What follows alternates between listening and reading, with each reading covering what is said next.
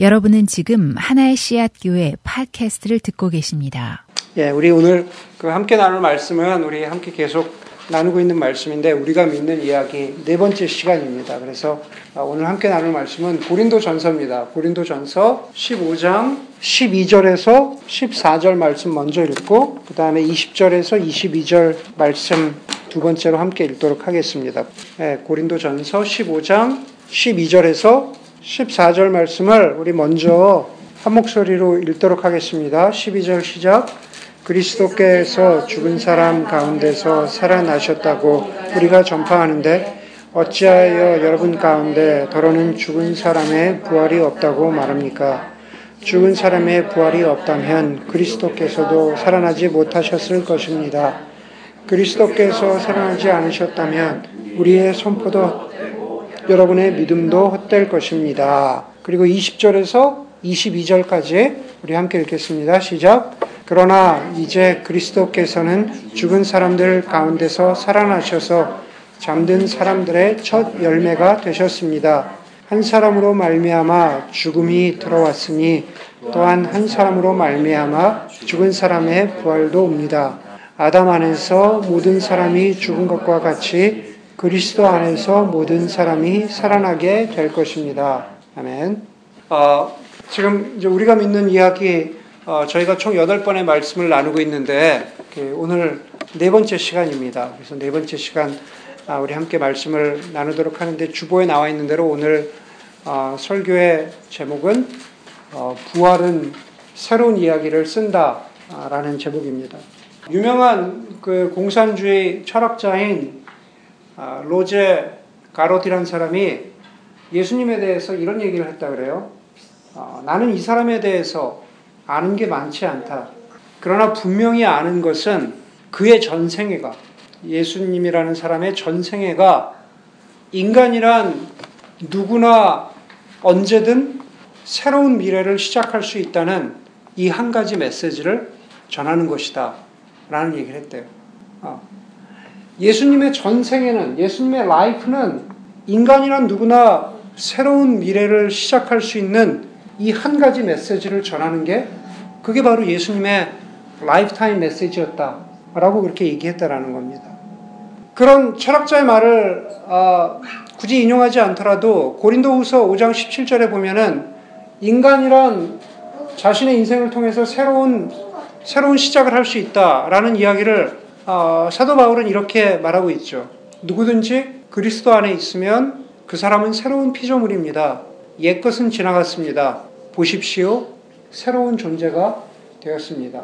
그리스도 안에 있으면, 다시 말해서 예수 그리스도의 전하는 메시지를 들으면, 그리고 그 예수 그리스도 안에 있게 되면, 어, 새로운 존재가 되었습니다. 옛 존재는 지나갔습니다. 옛, 옛, 나의 옛 존재는 사라져버리고 없습니다. 보십시오. 우리가 새로운 존재가 되었습니다. 라는 그러한 메시지를 아, 고린도후서 말씀은 나누죠. 그것이 사실은 정확하게 아, 지난주에 우리가 나눈 말씀입니다.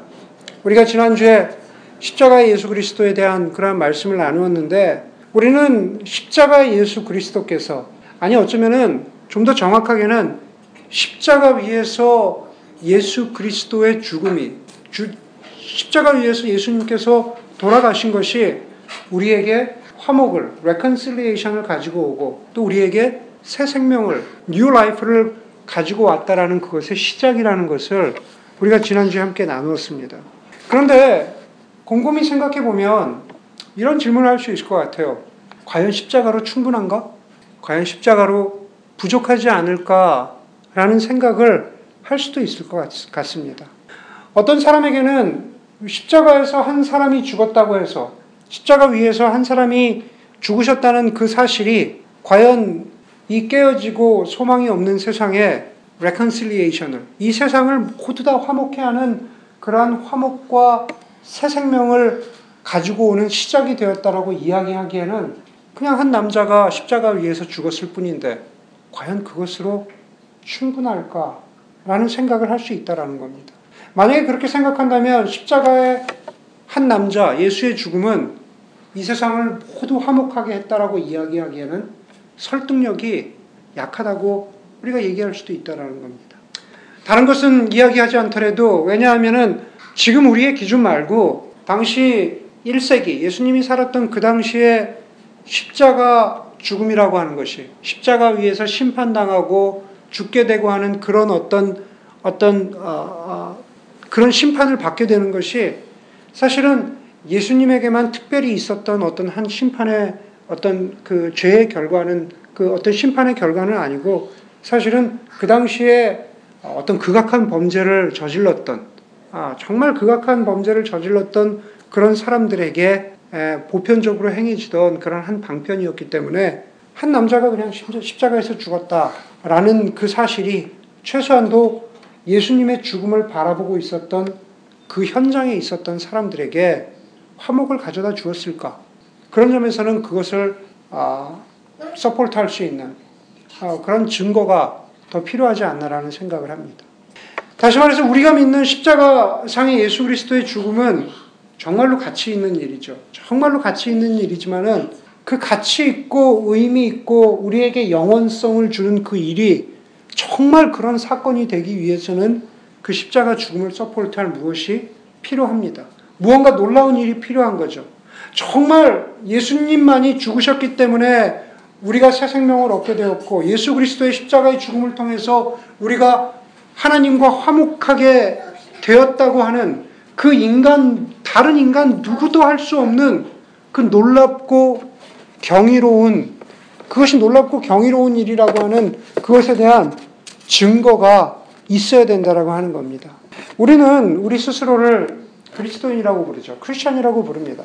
다시 말해서 예수 그리스도께서 선포하신 것, 가르치신 것, 예수, 예수 그리스도께서 사신 것, 그리고 예수 그리스도께서 우리를 위해 하신 것, 그것을 믿는 사람들을 우리가 그리스도인이라고 부르는데, 그, 그것이 납득되고 설명되기 위해서는 우리에게는 뭐랄까요, 어, 신비롭고 wondrous, 경이로운 일이 필요하죠. 그, 그 신비롭고 경이로운 그 무엇, 그것을 우리에게 필요한 그 무엇을 한마디로 이야기하자면 바로 부활이 필요한 거죠. 성경에서는 그것을 부활이라고 합니다. 예수 그리스도의 부활이 있기 때문에 예수 그리스도께서 죽은 사람 가운데에서 다시 살아나셨다라고 하는 그 부활이 있기 때문에 그것을 통해서 우리는 십자가에 예수가 가져온 화목과 새 생명을 믿게 되는 거죠. 우리는 부활을 믿습니다. 도널드, 도널드 밀러라고 하는 제가 가장 좋아하는 크리스천 작가는 우리에게는 무언가 경이롭고 놀라운 일, 부활과 관련된 신비로운 일이 필요하다라는 것을 자기 책에서 이렇게 썼어요.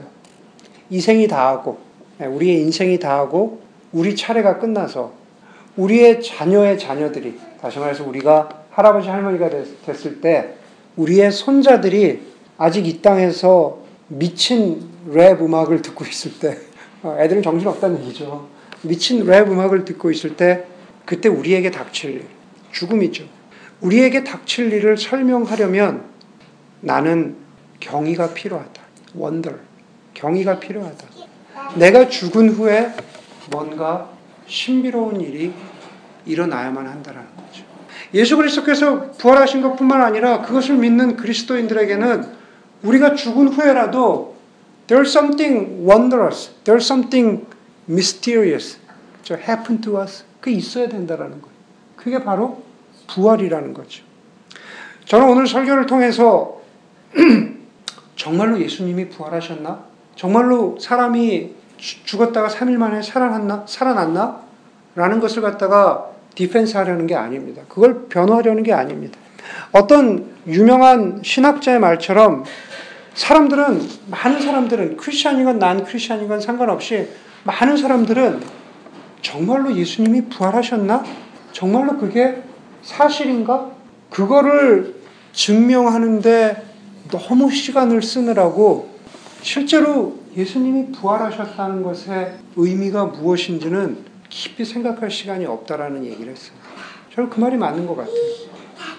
오늘 설교를 통해서 제가 여러분들하고 나누고자 하는 것은 부활절이 아님에도 불구하고 정말 예수님의 부활이 우리에게 무엇을 가져왔나? 도널드 밀러의 말처럼 정말로 우리에게 신비롭고 경이로운 일이 벌어졌고, 그리고 우리 모두가 언젠가 죽을 것인데, 그 후에도 우리에게조차, 우리에게조차 신비롭고 경이로운 일이 벌어질까? 그게 정말 부활이라는 걸까? 그런 걸 한번 우리 생각해 보자라는 겁니다. 오늘 설교의 제목이 부활은 새로운 이야기를 쓴다라고 우리 써 있잖아요. 마치 여러분들 극장에서 간혹 그런 영화 보셨어요? 극장에서 이제 뭐 영화의 엔딩이 다 끝나고 이제 타이틀이 올라가고 극장의 불도 다 켜져가지고 어 이제 나가야 되는데 갑자기 타이틀이 끝나고 막 새로운 스토리가 시작되는 그런 것들. 어, 뭐 저는 그런 영화 본 적이 없는데 굳이 이야기하자면 옛날에 그 오승영 제님이나 윤주영 제님은 아마 기억하실 텐데 성룡 영화를 보면 항상 그래요.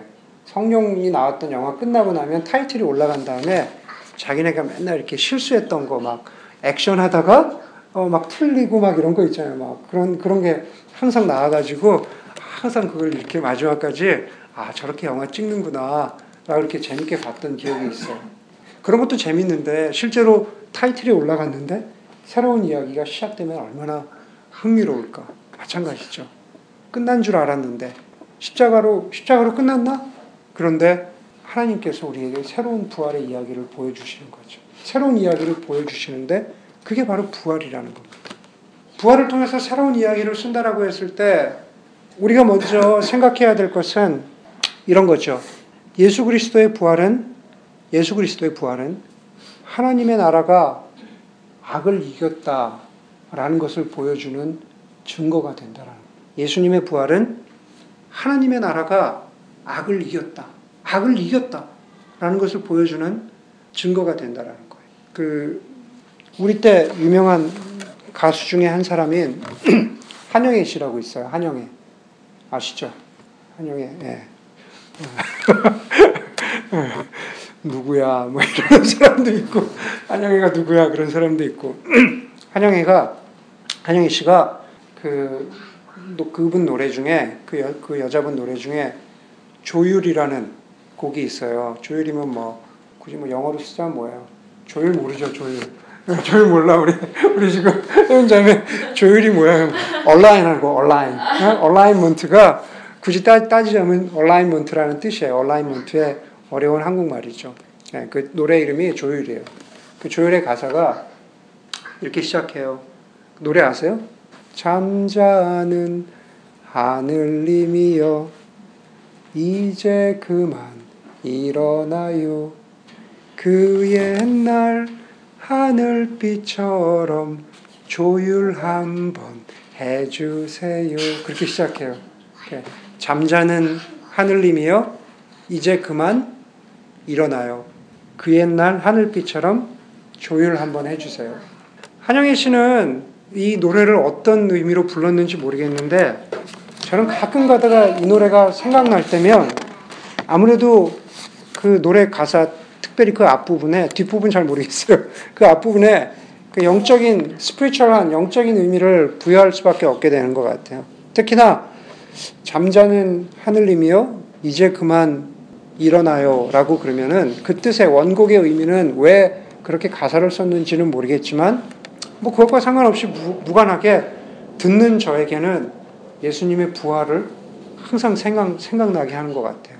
창세기 3장에 보면 창세기 3장에 보면 사람이 하나님을 거역하고 죄를 지은 후에 하나님께서 첫 사람인 아담과 하와에게도 저주를 하시고 그리고 그렇게 아담과 하와를 유혹한 사탄인 뱀에게도 이렇게 심판하시죠.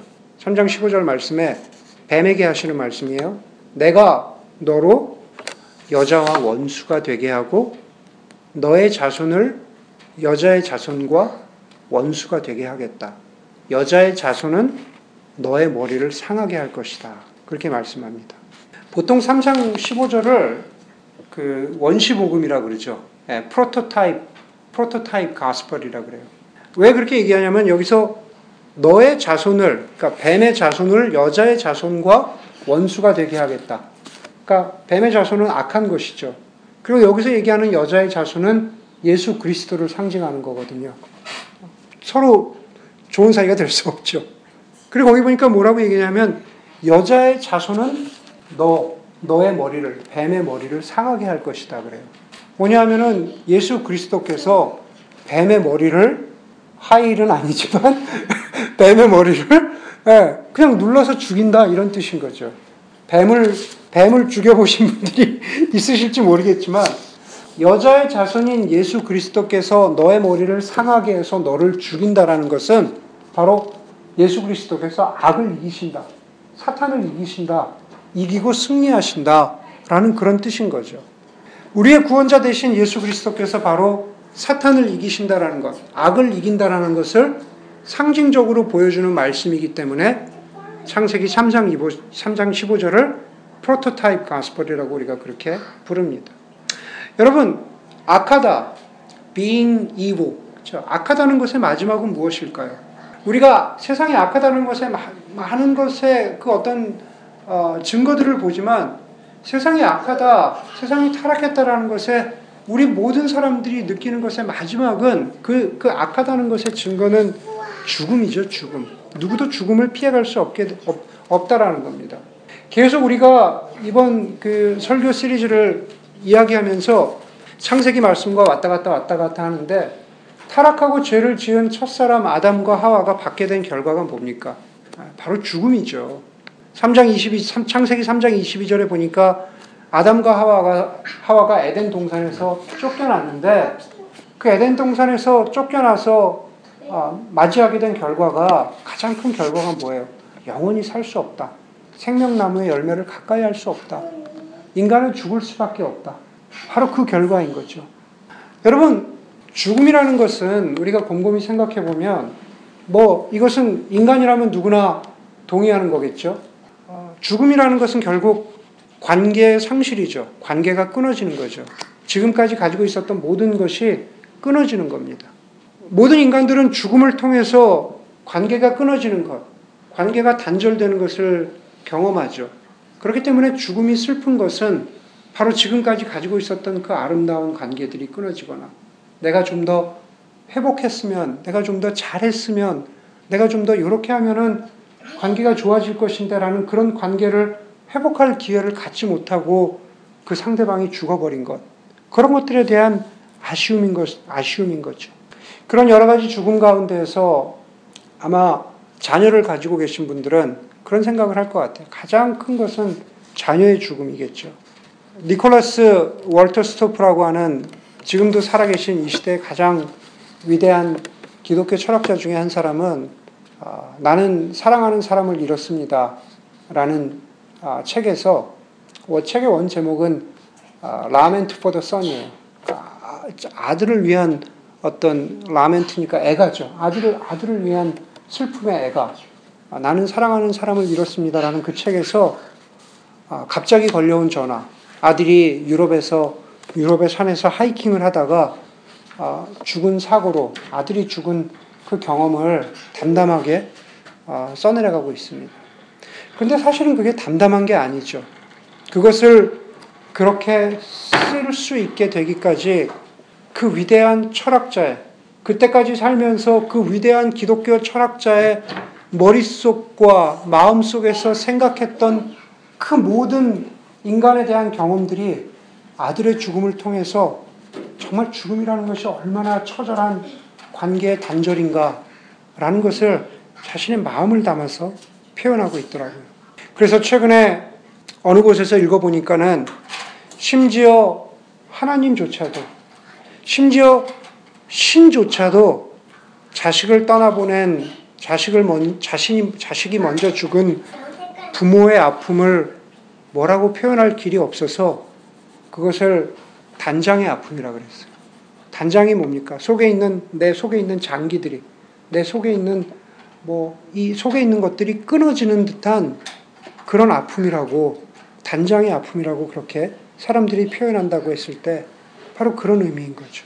계속해서 세월호 유가족들이나 세월호 부모들의 마음을 우리가 헤아리고 공감해야 하는 것은 바로 그 사건이 일어났을 동시에 우리 모두가 힘들었던 것은 물론 그 부모님들 정도는 아니겠지만 그렇지만 그 단장의 아픔과도 같은 그 아픔을 우리 모두가 겪은 거죠. 한국 사람이라면 모든 국민들이 겪은 것이고 그게 오랜 동안 쉽게 치유될 수 없는 아픔으로 우리 가운데 남아있기 때문에 그 아픔을 겪은 사람들에게 우리가 같이 공감해줘야 되고 같이 슬퍼해줘야 되는 그런 이유는 죽음으로 인해서 특히나 자식들과 관계가 단절된다는 것이 얼마나 힘든 일인가 하는 것을 우리 모두가 경험할 수 있다라는 겁니다. 그 모든 단절 가운데, 그 모든 끊어짐 가운데 우리는 가장 근본적으로 하나님과의 관계의 단절, 하나님과의 끊어짐, 하나님과의 끊어짐으로 인해서 겪게 되는 그 영적인 죽음, 그것을 우리는 겪게 되는 거죠. 다시 한영애 씨의 노래로 돌아간다면 그 옛날 하늘빛처럼 조율 한번 해주세요. 온라인 한번 해주세요라고 하는 것은 한번 그런 생각을 해봤어요. 우리가 저번에도 설교 가운데 언제 한번 말씀드린 적이 있는 것 같은데 타락하기 전에 모든 것이 보시기 좋았다라고 했을 때 그때 석양은 얼마나 아름다울까. 아, 오늘 설교 아, 저 설교에 나와 있는 것처럼 그 옛날 하늘빛이라 그랬을 때 그때 하늘빛은 얼마나 아름다웠을까. 우리가 석양을 보면서 지금 아름답다라고 하잖아요. 아, 비슷한 느낌일 것 같아요. 그런데 단순한 그 하늘빛이 아니라 그때 가지고 있었던, 그때 아름다웠던, 타락하기 전에 그 모든 아름다웠던 것으로 다시 돌아가서 하나님 이 세상을 다시 한번 온라인 해주세요라는 그런 노래 가사의 뜻이라면 그러면 어쩌면 우리는 거기에 더 마음을 담을 수 있을 것 같아요. 하나님, 우리 모두는 지금 죽음 때문에, 우리 누구도 죽음을 피해갈 수 없는 것인데, 특히나 하나님과의 관계의 단절을 경험했는데, 하나님, 정말로 예수 그리스도께서 십자가에서 죽으셨다면, 그런데 죽으신 것으로 끝나신 것이 아니라 십자가에서 부활하셨다면, 하나님, 그것이 정말 죽어버린 우리를 다시 살릴 뿐만 아니라 하나님께서 죽음이라고 하는 한 인간 예수 그리스도의 죽음에서 다시 살아남을 통해서 죽음이라고 하는 그것을 통해서 경험할 수밖에 없는 하나님과의 끊어짐이 다시 한번 회복되고 그리고 그것을 통해서 죽음이 상징하는 악이라고 하는 사탄이라고 하는 것을 하나님께서 그것을 이기셨다. 이기신 증거가 되었다. 라는 것을 예수 그리스도의 부활이 우리에게 말씀하고 있는 것이라고 성경은 증거하고 있습니다. 오늘 고린도전서 15장에서도 말씀하고 있는 것처럼 그리스도께서 살아나지 않으셨다면 우리의 선포가 우리 그리스도인들이 이야기하고 있는 것이 사도 바울이 이야기하고 있는 설교가 아니면 지금 제가 여기서 이야기하고 있는 이 설교가 아무런 의미가 없고 아무런 가치가 없는 것이 된다라는 겁니다. 여러분들이 지금 여기 나와서 여기 고린도 교인들에게 이야기하는 것처럼 나의 사도 바울 나의 설교도 아무런 의미가 없고 여러분들의 믿음도 아무런 가치가 없는 것처럼 고린도 교인들에게 그렇게 이야기하는 것처럼 지금 여러분들의 믿음도 헛되게 된다라는 거예요. 조건은 만약에 예수 그리스도의 부활이 없다면 만약에 예수 그리스도의 부활이 없다면 그런데 20절에 보니까 이제는 그리스도께서 죽은 사람들 가운데 살아나셔서 부활하셔서 잠든 사람들의 죽은 사람들의 첫 열매가 증거가 되셨습니다. 악을 이기셨다라는 것을 예수님께서 보여주셨습니다. 라고 우리에게 말씀하고 있는 것. 예수 그리스도의 부활은 바로 그런 의미를 갖고 있다는 것. 하나님의 나라가 악을 이기셨다. 그러면서 동시에 예수 그리스도의 부활은 새로운 세상이 시작되었다. 악을 이기셨을 뿐만 아니라 예수 그리스도의 부활은 제가 아까 뭐라 그랬어요? 새로운 이야기를 쓴다 그랬잖아요. 새로운 세상이, 새로운 막이 열렸다. 새로운 시, 세상이 시작되었다. 라는 것을 우리에게 보여주고 있다는 겁니다. 제가 나이는 얼마 많지 않지만 이 중에서 가장 많지 않습니까? 이 중에서 가장, 가장 많은 것 같은데. 네. 20대, 20대, 30대 때보다 지금이 더 감사한 것 중에 하나는 뭐냐 하면은 다른, 다른 사람들이 살아가는 모습을 좀 더 이해하고 조금 더 품게 되었다라는 거예요. 20대, 30대 때는 그냥 나 살아가기에 바쁜 것 같은데 지금은 조금 더 이해할 수 있는 폭이 더 커진 것 같아요. 아, 여러 가지 사람들의 살아가는 모습을 보면서 다른 사람들의 삶이 내 눈에 보이기 시작한다라는 것은 이런 의미죠. 사람들이 살아가는 모습이 특히나 아픔들이 언제든 나에게 닥칠 수 있다라는 거죠. 우리 누구도 거기서 피해가지 못한다라는 겁니다. 그 중에서도, 그 중에서도 특별히 뭐 육체적으로 아프다거나 육체적으로 약해진다거나 옛날에 안 그랬는데 왜 이렇게 무릎이 아프지? 허리가 아프지? 뭐 이런 것들 있잖아요. 네. 그런 것들은, 어, 우리 피해갈 수 없다라는 거죠. 네. 저도 뭐 60 넘어가면은, 어, 무릎에다가 인공 관절을 집어일 수도 있을 것이고, 네. 그렇죠? 저도 알츠하이머가 올 수 있을 것이고, 저에게도 암이 닥칠 수 있을 것이고, 아니면은 뭐 저도 어느 순간에 자동차 타고 가다가 사고로 죽을 수 있고, 뭐 비행기 사고도 죽을 수 있고, 예, 그걸 누구도 알 수 없는 거죠. 누구나 저에게 닥칠 일이 될 수 있다라는 거죠. 그래서 제가 예전에도 한번 말씀드렸죠. 우디 우디 알렌이라고 하는 하여간 천재 천재 같은 그 영화 감독은 죽음에 대해서 이런 얘기를 했죠. 나는 죽음이 두렵지 않다. 다만 죽음이 나에게 찾아왔을 때 그 옆에 있고 싶지 않을 뿐이다. 그렇게 얘기했어요. 어, 우디 알렌이 한 얘기예요. 나는 죽음이 두렵지 않다. 그러나 나는 죽음이 찾아왔을 때 그 옆에 있고 싶지 않을 뿐이다. 아주 냉소적이고 그렇지만 위트 있게 한 말이죠. 죽음은 누구에게나 다가옵니다. 십자가의 그리스도도 마찬가지죠. 그런데 십자가상의 예수 그리스도는 우리가 흔히 생각하는 그런 조용한 죽음을 맞이하신 게 아니죠. 아, 조용한 여기 가면 좋은 병원 있잖아요. 스탠포드 병원에서 좋은 침대에 누워서 주변에 가족들이 둘러서서 찬송가도 불러주면서 꽃도 갖다 놓고 마지막 유언도 하고 가족들에게 마지막 키스도 하고 예, 그렇게 조용히 숨을 거두신 게 그게 예수 그리스도의 죽음이 아니셨습니다. 오히려 예수님은 죽기 전까지 사실 어떻게 보면 기록에 따르면 십자가에 올라가기도 전에 아, 로마 군인들이 예수님을 채찍질했다라고 했는데 그 채찍질에 죽는 사람도 생길 정도로 그 채찍질이 그렇게 고통스러웠다 그래요. 예수님께서는 손바, 손, 손발, 아, 그, 거기에 아, 못이 박히시면서 사실은 웬만한 사람들이면은 아, 얼마 견디지 못하고 뭐 호흡곤란으로 죽기도 하고 하여간 극심한 고통을 당하시고 아, 숨이 끊어지신 후에도 로마 병정이 허리에 가장 여기 허리살이 부드럽잖아요. 여기에 창을 찔러서 정말 온 몸에 피와 물이 쏟아지는 걸 보면서 저 사람의 죽음을 확인했다고 할 정도로 그렇게 어, 극심한 고통을 겪으시면서 돌아가셨습니다. 사람이면 누구나 죽어야만 하는 그 죽음 가운데 정말 비교할 수 없는 가장 극심한 고통을 겪으신 거죠. 그런데 성경은 그 예수님이 살아나셨다. 죽은 사람 가운데에서 무덤에서 3일 만에 부활하셨다라고 말합니다. 성경을 읽어보면 부활하신 예수님은 부활하신 후에 어, 자신을 버리고 도망간 제자들, 디베라 바닷가의 제자들에게 나타나셔서 우리가 아침에 먹은 것처럼 함께 빵도 드시고 또 함께 생선도 구워 드셨습니다.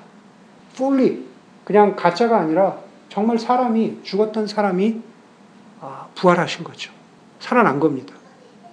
그 예수님의 살아난 것을 믿지 못하는 도마와 같은 토마스, 도마와 같은 제자들에게 나타나셔서 여기 너 그때 보지 않았니? 여기 어, 창에 찔린 내 옆구리에 손자국에 네가 정말 믿지 못하겠거든 여기에 손을 넣어 보아라.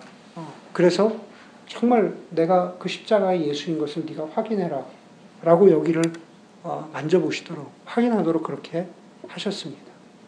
예수님을 죽인 유대인들이 무서워서 예수님의 제자들은 문을 걸어 잠그고 자기네끼리 있었죠. 숨어 있었던지 아, 숨어 있었다고 하는 게 더 적절한 표현인 것 같아요. 문을 걸어 잠그고 저렇게 단단한 문이었는지 모르겠지만 문을 걸어 잠그고 사람이 들어올 수 없었는데 우리가 이렇게 모여 있는 이것처럼 제자들 사이에 예수님이 훅 나타나셨습니다. 예, 문 뚫고 들어오셨는지 어떻게 오셨는지 모르겠어요. 그랬는데 나타나셨어요. 어. 무슨 얘기입니까? 예수님은 정말 인간으로 부활하셔서 인간으로 부활하셔서 우리와 똑같이 우리와 같은 몸을 가지고 계셨어요. 부활하셔서 빵도 드시고 생선도 드시고 제자들이 확인해 봐도 정말 사람이었어요. 그런데 또 제자들 사이에 훅 나타나셨어요. 우리와 똑같은 몸을 가지고 계시지만 그 부활하신 육체는 또 다른 의미에서 새로운 존재로 부활하신 거죠. 그렇죠. 그 새로운 상태, 새로운 존재가 어떤 건지는 우리가 구체적으로 몰라요. 고린도서에서도 그 부활한 육체의 상태가 어떤 것인지 잘 모릅니다. 어, 얼마나 아름다운 모습일지 그것은 잘 모르죠. 최소한 40대의 모습은 아닐 것 같아요. 제가 부활하면 40대 body는 아닐 것 같고 20대가 되지 않을까? 네. 막 옛날에 졸던 흉내내고 막 이러던 고린도전서에서는 우리의 부활한 육체를 뭐라고 이야기하냐면 영광에 중한 것이라고 표현하는데 영어 성경에 보면 이렇게 돼 있어요. The weight of the glory. 우리 무게가 있죠. 부활하면 부활에서도 170파운드일까? 아니면 한 좀 더 날씬해질까? 하여간 그 웨이트가 얼마일지 모르겠지만은 중요한 건 뭐냐면 the weight of the glory. 영광스러운 영광스러운 그 상태가 된다라는 거예요. 그것을 우리가 어디서 볼 수 있느냐? 예수님의 부활하신 상태에서 볼 수가 있다라는 거죠. 여러분 그것은 바로 예수님께서 예수님의 부활이 새로운 시작, 새 나라, 새 시작을 보여주신다는 것의 증거가 된다라는 겁니다. 단순히 우리 인간이 우리 인간이 예수님처럼 부활할 것이다. 그것으로 끝나는 것이 아니라 예수님의 부활은 우리 사람의 육신의 부활만을 약속하는 게 아니라 우리 사람의 우리 육신의 영광스럽고 아름다운 것으로 변해갈 우리 사람의 바디뿐만 아니라 이 세상이 이 새로운 세상이 하나님의 세상으로 하나님의 나라로 가장 아름다운 것으로 새롭게 창조될 것을 예수님의 부활을 통해서 보여주고 계신다라는 것. 여러분 창세기 하나님께서 이 세상을 창조하실 때 뭐라 그러셨습니까? 하나님 보시기에 참 좋았다. 이 창조 전체가 하나님 보시기에 좋았다라 그랬어요. 그런데 이제 예수 그리스도께서 부활하셔서 우리 사람들에게 부활의 첫 소망이 되셨다. 그리고 그리스도를 믿는 우리도 예수 그리스도와 같은 예수님과 같은 그러한 부활된 육신을 갖게 된다라는 것으로만 부활을 구원을 제안한다면 과연 하나님이 창조하신 하나님이 에덴에서 창조하신 그 아름다운 그 세상은 썩어지고 문드러지고 없어지, 없어지는 것으로 끝나는 것일까? 그냥 우리, 우리 구원받는다는 것이 세상은 어떻게 돼도 좋으니까 내, 내 바디만 가장 영광스러운 상태로 그렇게 다시, 다시 부활한다면 그것으로 만족스러운 것인가? 그게 아니라는 거죠. 한번 여러분 이렇게 생각을 해보세요. 이렇게 생각을 해보세요. 여러분이 정말 세상에서 최고의 주방장이 만든 그 최고의 요리를, 뭐 1인당 한 500불 한다고 합시다. 최고의 주방장이 만든 최고의 요리를 대접을 받는데 끝내주겠죠? 얼마나 맛있겠어요. 그런데 그 음식과 그 명성에 걸맞는 막 candlelight 이렇게 쭉 있는 그러한 멋있는 아름다운 레스토랑이 아니라 그 음식을 먹는데 어디에서 먹냐 하면은 그 쓰레기 더미 위에서 쓰레기 더미 위에다가 테이블을 차려놓고 주변은 썩은 쓰레기로 가득해서 막 냄새를 견딜 수가 없고 먹지 못해서 굶주린 아이들이 여러분들을 바라보고 있고 먹지 못해서 굶주린 들개들이 여러분들 주위를 갖다가 이렇게 빙빙 맴돌고 있는데 거기서 테이블을 펴놓고 1인당 500불짜리 식사를 한다고 생각을 해보세요. 그게 맛이 있겠어요? 맛이 없죠. 마찬가지입니다. 나만 구원받고 나만 좋다면은 세상은 어찌되든 상관없어. 라고 한 것은 그것은 예수님이 부활을, 부활하셨을 때 혹은 예수님이 이 세상에 하나님의 나라를 선포하셨을 때 말씀하신 메시지가 아니다라는 겁니다. 예수님이 부활하셔서 우리에게 보여주신 것은 우리에게 보여주신 것은 바로 우리의 몸이 부활하고 이 세상이 부활한다는 뜻이죠. 히브리어에서 히브리어에서 구원이라는 말은 그 구원이라는 말의 본래 의미는 넓어지고 확장된다라는 그러한 의미를 가지고 있다 그래요. 다시 말해서 이렇게 좁은 상태에서 압박되고 제한받고 비좁디 비좁은 그 상태에 있다가 거기로부터 구출돼서 내가 넓은 곳으로 나왔다. 내가 그냥 드넓은 곳으로 나왔다라고 하는 그 의미가 구원이라는 뜻에 있다고 합니다. 다시 말해서 예수님의 부활은 바로 이 한 사람, 이 사람만의 구원, 그, 그 구원을 이야기하는 것이 아니라 이 세상이 갇혀있던 상태에서 더 넓은 상태로 나온 것, 더 확장된 상태로 나온 것, 더 아름다운 상태로 변화된 것, 하나님이 보시기에 좋았던 상태로 되돌아가는 것을 의미하는 거죠. 그래서 사도 바울은 고리 골로새서 1장에서 어, 구원에 대해서 이야기하면서 이렇게 이야기해요. 땅에 있는 것이나 하늘에 있는 모든 것들이 땅에 있는 것이나 하늘에 있는 모든 것들이 하나님 안에서 화목하게 된 상태. 땅과 하늘의 모든 것들이 하나님 안에서 화목하게 되는 것이 그것이 구원이고 그, 그것이 새 생명이라고 이야기합니다. 그것이 어디에서 시작되었다고요? 바로 예수님의 부활로부터 새로운 시작, 새로운 세상, 하나님의 나라가 시작되었다라는 겁니다. 예수님의 부활이 악을 이기셨고 예수님의 부활이 우리의 부활, 세상의 부활, 새로운 곳의 시작이라면 그렇다면 예수님의 부활이 쓰고 있는 이야기 중에 하나는 이런 것이죠. 그것은 바로 우리가 힘써, 우리가 힘써서 살아가야 할 이유를 예수님의 부활이 우리에게 주고 있다라는 겁니다. 그리스도인들이 힘써 살아가야 할 이유. 고린도전서 15장 우리가 읽은 본문은 특별히 15장 전체를 통해서 사도 바울이 고린도 교회에게 예수님의 부활에 대해서 차근차근 설명하고 있죠. 15장 14절 우리가 읽었습니다. 그리스도께서 살아나지 않으셨다면 우리의 선포도 헛되고 여러분의 믿음도 헛될 것입니다. 우리가 헛되지 않다라는 것을 오늘 말씀을 통해서 들었습니다. 그러고 나서 15장 그 부활에 대해서 한참 얘기한 사도 바울이 15장을 마무리하면서 15장 58절에서 이렇게 고린도 교회, 그 부활의 의미를 믿는 고린도 교회 교인들에게 이렇게 격려하고 있어요. 뭐라고 격려하냐면, 그러므로 나의 사랑하는 형제 자매 여러분, 굳게 서서 흔들리지 말고 주님의 일을 더욱 많이 하십시오. 여러분이 아는 대로 여러분의 수고가 주님 안에서 헛되지 않을 것입니다. 부활의 소망 안에서 굳게 서서 흔들리지 말고 주님의 일을 더욱 많이 하십시오. 여러분의 수고가 주님 안에서 헛되지 않을 것입니다. 여러분이 열심히 하고 있는 일들이 예수 그리스도 안에서 의미 있는 일이 될 것입니다. 라고 사도 바울이 얘기하고 있는 거예요.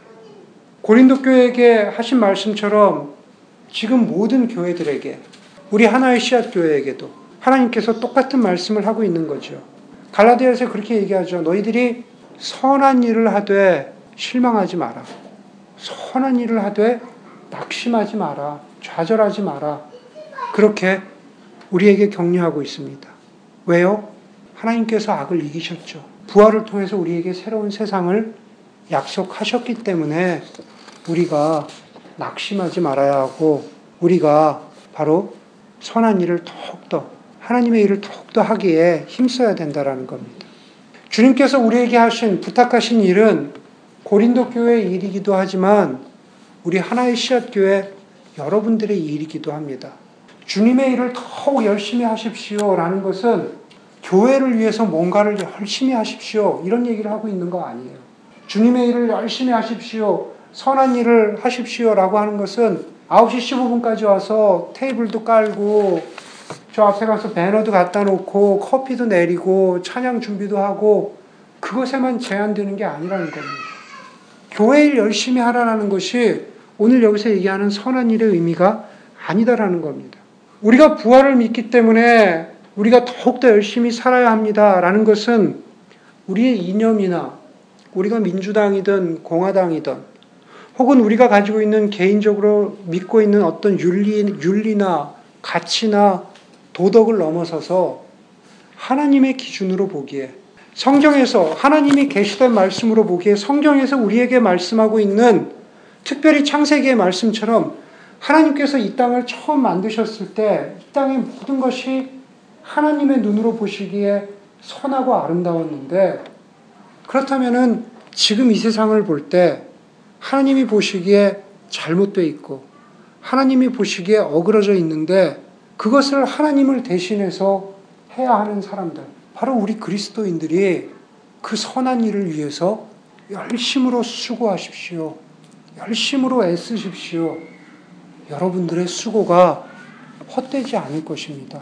왜냐하면 여러분들이 여기서 이렇게 수고하고 애쓰면 별 효과나 별 열매가 없는 것처럼 보여도 하나님께서 그것을 기억하시고 언젠가는 이미 부활을 통해서 하나님이 악을 이기셨다는 것을 우리에게 보여주셨고 우리가 그것을 믿고 부활을 통해서 하나님이 언젠가는 하나님의 나라를 완성시키실 것을 우리가 믿기 때문에 그것을 믿는 우리가 지금 그렇게 살아야 된다는 거죠. 우리가 창세기 2장에서 우리가 나눴죠. 하나님께서 타락 전에 아담과 하와에게 에덴 동산을 어떻게 하라고요? 경작하고 가꾸라고 하신 것처럼 지금도 우리도 이 땅 가운데서 우리에게 맡겨진 것들을 경작하고 가꾸어야죠.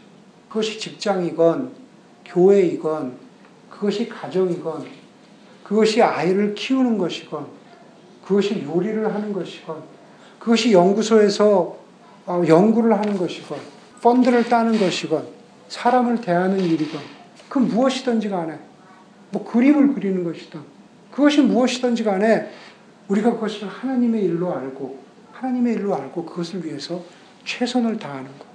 어떤 사람들에게 그것은 세월호 단식에 하루라도 참여하는 것이 될 수가 있을 것이고 어떤 사람들에게 그것은 복음을 전하는 것일 수도 있을 것이고 홈레스를 돕는 일일 수도 있을 것이고 단기 선교에 참여하는 일일 수도 있을 것이고 그것이 무엇이 되었던 간에 우리에게 주어진 일이라면 그것을 하나님이 우리에게 맡겨주신 일로 알고 부활을 믿으면서 오늘 말씀처럼 15장 58절의 말씀처럼 굳게 서서 흔들리지 말고 부활의 소망 안에서 굳게 서서 흔들리지 말고 주님의 일을 더욱 많이 하십시오. 주님 안에서 여러분의 수고가 결코 헛되지 않을 것입니다. 주님께서 부활을 통해서 이 땅에 새로운 이야기를 쓰셨다면 부활을 믿는 우리가 우리 삶에서 살아가는 모습이 또 다른 새로운 이야기가 되는 거죠.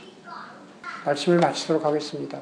정말로 예수님의 부활이 악을 이기셨고 그리고 새로운 세상을 여셨기 때문에 그것을 믿는 우리가 정말로 하나님 안에서 그 새로운 일을, 새로운 세상을 위해서 낙심하지 말고 열심히 살아가는 이유, 그것을 붙잡고 살아가는 여러분들이 되기를 주님의 이름으로 간절히 바랍니다.